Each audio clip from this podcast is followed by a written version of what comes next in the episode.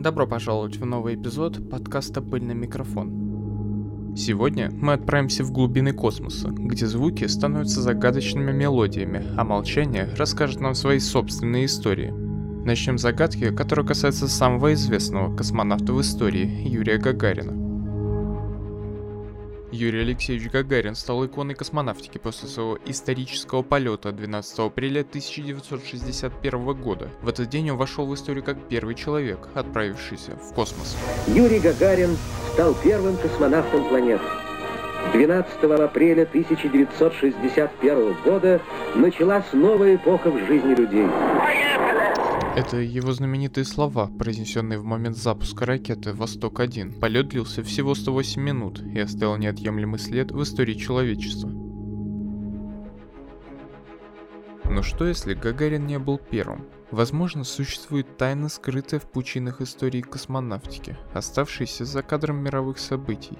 Сегодня мы начнем исследование этой загадки – Давайте углубимся в пространство и время, чтобы разгадать тайны космических полетов до Гагарина.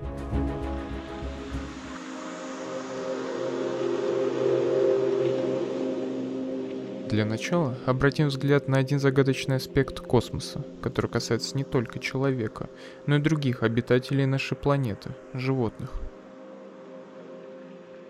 Космическая эра началась с исследования и понимания, какое воздействие космическая среда может оказать на живые организмы. Как человек, так и наши меньшие собратья отправились в этот невероятный мир в поисках ответов на вопросы о выживании в космосе. Наши первые герои это не люди, а животные, которых отправили в невесомости на орбиту Земли.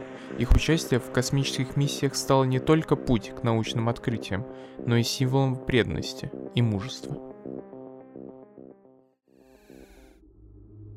В 1957 году космическая история получила своего первого четвероногого героя, собаку по имени Лайка. Она стала первым живым существом, отправленным в космос. Это было время бурного соревнования между Советским Союзом и Соединенными Штатами, и Лайка стала одной из тайных глав этой захватывающей истории. Лайка была найдена на улицах Москвы. Она была выбрана для миссии, известной как «Спутник-2». Целью миссии было отправить живое существо на орбиту Земли и вернуть его живым. После многих лет научных исследований Лайка была помещена в специальный модуль и запущена на орбиту Земли. Это был ее первый полет, и она стала первым живым существом, которое побывало в открытом космосе. Она провела на орбите несколько часов, но, к сожалению, не вернулась с миссии.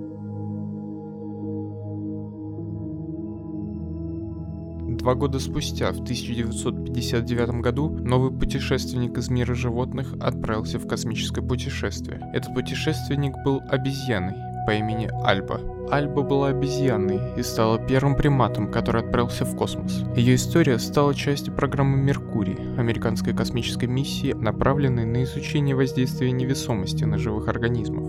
Альба провела несколько часов в открытом космосе. Она стала частью научного эксперимента, и ее миссия помогла ученым понять, какие изменения происходят в организме приматов при отсутствии земной гравитации.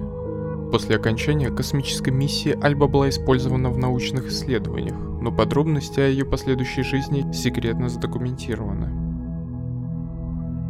Важно отметить, что тогдашние космические миссии с животными были в первую очередь научными экспериментами, и их целью было изучение воздействия космической среды и невесомости на организмы. Следовательно, после завершения космической миссии животных, вероятно, подвергали медицинским исследованиям, чтобы выявить любые изменения или эффекты, произошедшие в их организмах в результате космических полетов.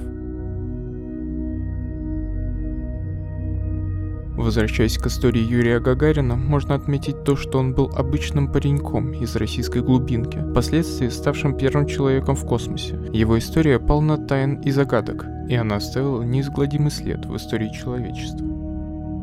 Юрий Гагарин стал символом мужества и преданности идеям исследования космоса. Его история переплетается с мистическими моментами и загадочными тайнами. Наш герой родился 9 марта 1934 года в деревне Клушино. Он вырос в небольшой сельской семье, но это не помешало ему в жизни. И в дальнейшем именно Гагарин был выбран из тысячи кандидатов для участия в исторической миссии. 12 апреля 1961 года на борту корабля «Восток-1» он взлетел с космодрома Байконур, пересек границу между Землей и космосом и стал первым человеком, который увидел Землю с орбиты и вернулся живым. Но как часто бывает в мире научных исследований и историй, все не так просто. По мере того, как мир космонавтики развивался, стали всплывать вопросы о том, могли ли существовать другие секретные полеты или эксперименты, о которых мы не знаем. По окончанию Второй мировой войны страны, объединившиеся в борьбе против нашествия гитлеровской Германии, оказались обладателями удивительных трофеев. В их сокровищнице оказались проекты, превосходящие свою эпоху. Некоторые из этих проектов напрямую связаны с ракетами и машинами, способными покорять неизведанные высоты космонавтики. Интерес советского военно-политического руководства пробудился, и они приказали отечественным инженерам воссоздать немецкие научные открытия. Среди советских специалистов наибольшее впечатление произвела немецкая тяжелая баллистическая ракета А-4, также известная как Фау-2. Это уникальное устройство не имело себе равных в мире. Они тут же почувствовали, что эта ракета могла быть использована для полета в космос. Конструкторы Михаил Тихонравов и Николай Чернышов предоставили свой проект, который носил имя ВР-190 или Победа.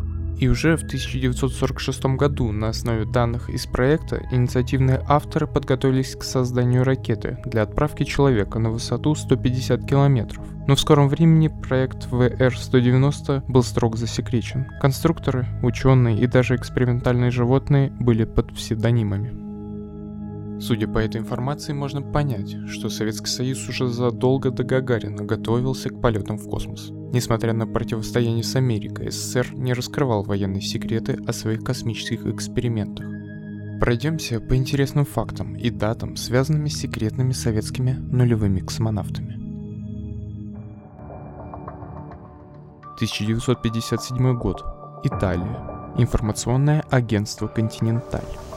Представитель из Чехословакии поделился секретной информацией. В Советском Союзе начали запуск людей в космос с 1957 года. Однако следует отметить, что советские космонавты не использовали обычные космические корабли, а вместо этого садились на пилотируемые баллистические ракеты. К сожалению, эти миссии завершились неудачно. Возможно, именно из-за этого СССР решили не делиться подробностями о своих космических достижениях с мировым сообществом. Агентство даже упоминало именно четырех погибших, но не сопровождало это конкретными доказательствами. Несмотря на отсутствие подтверждений, эта информация вызвала значительное волнение и тревожное обсуждение. 23 февраля 1962 года агентство Рейтер сообщило о заявлении полковника ВВС США Барни Олфилда. Он утверждал, что по секретной информации в мае 1960 года произошла катастрофа советского космического аппарата, на борту которого находился пилот Заводовский. В недавнем времени раскрылась еще одна тайна. Сентябрь 1960 год. Произошла катастрофа на космодроме Байконур во время запуска, и в результате этой аварии погиб Иван Качур, в октябре того же года произошел взрыв космического корабля из серии «Восток», на борту которого находился Петр Толков. И это еще не все. Через несколько лет итальянская газета «Карьере делла Сера» опубликовала удивительный рассказ, который был передан двумя братьями-радиолюбителями Братья утверждали, что в ноябре 1960 года им удалось зафиксировать телеметрические радиосигналы, которые звучали как биение человеческого сердца. И только через время мир узнал, что стук сердца принадлежал Геннадию Михайлову. Также братья утверждали, что в феврале 1961 года перехватили переговоры с Землей. Итальянская газета даже опубликовала расшифровку этих странных разговоров. Условия ухудшаются. Почему? Почему вы не отвечаете? Скорость падает. Мир никогда не узнает о вас. Это слова задыхающегося от нехватки кислорода Алексея Балаконова. Однако вскоре появились еще одни удивительные детали, рассказанные женой одного из работников Центра подготовки космонавтов. Мой муж, как и Иван Кочур, Леша Грачев, Гена Михайлов и Алексей Балконов работали в Институте авиационной и космической медицины.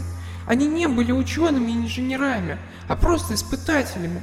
Они проводили испытания в барокамерах и тестировали снаряжение и питание для будущих космонавтов. В то время интерес к космосу был огромным, и корреспонденты часто посещали институт, так как космические полеты были модной темой. Именно этих техников-испытателей, в отличие от имен конструкторов и космонавтов, были общедоступными. Их имена и фотографии регулярно появлялись в прессе. Такие издания, как «Огонек», «Комсомолка», «Вечерняя Москва», «Известия».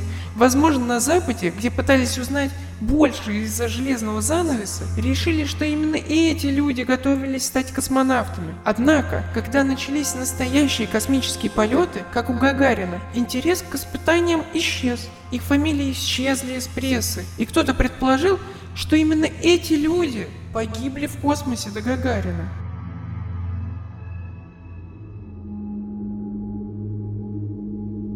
Завершая наше путешествие в мир загадок космоса и истории первых полетов в космическое пространство, мы обнаруживаем, что некоторые тайны остаются нераскрытыми и таинственными. Мы рассмотрели всевозможные варианты космонавтов, которые могли отправиться в космос до Гагарина, но их судьба остается для нас тайной, вероятно, навсегда.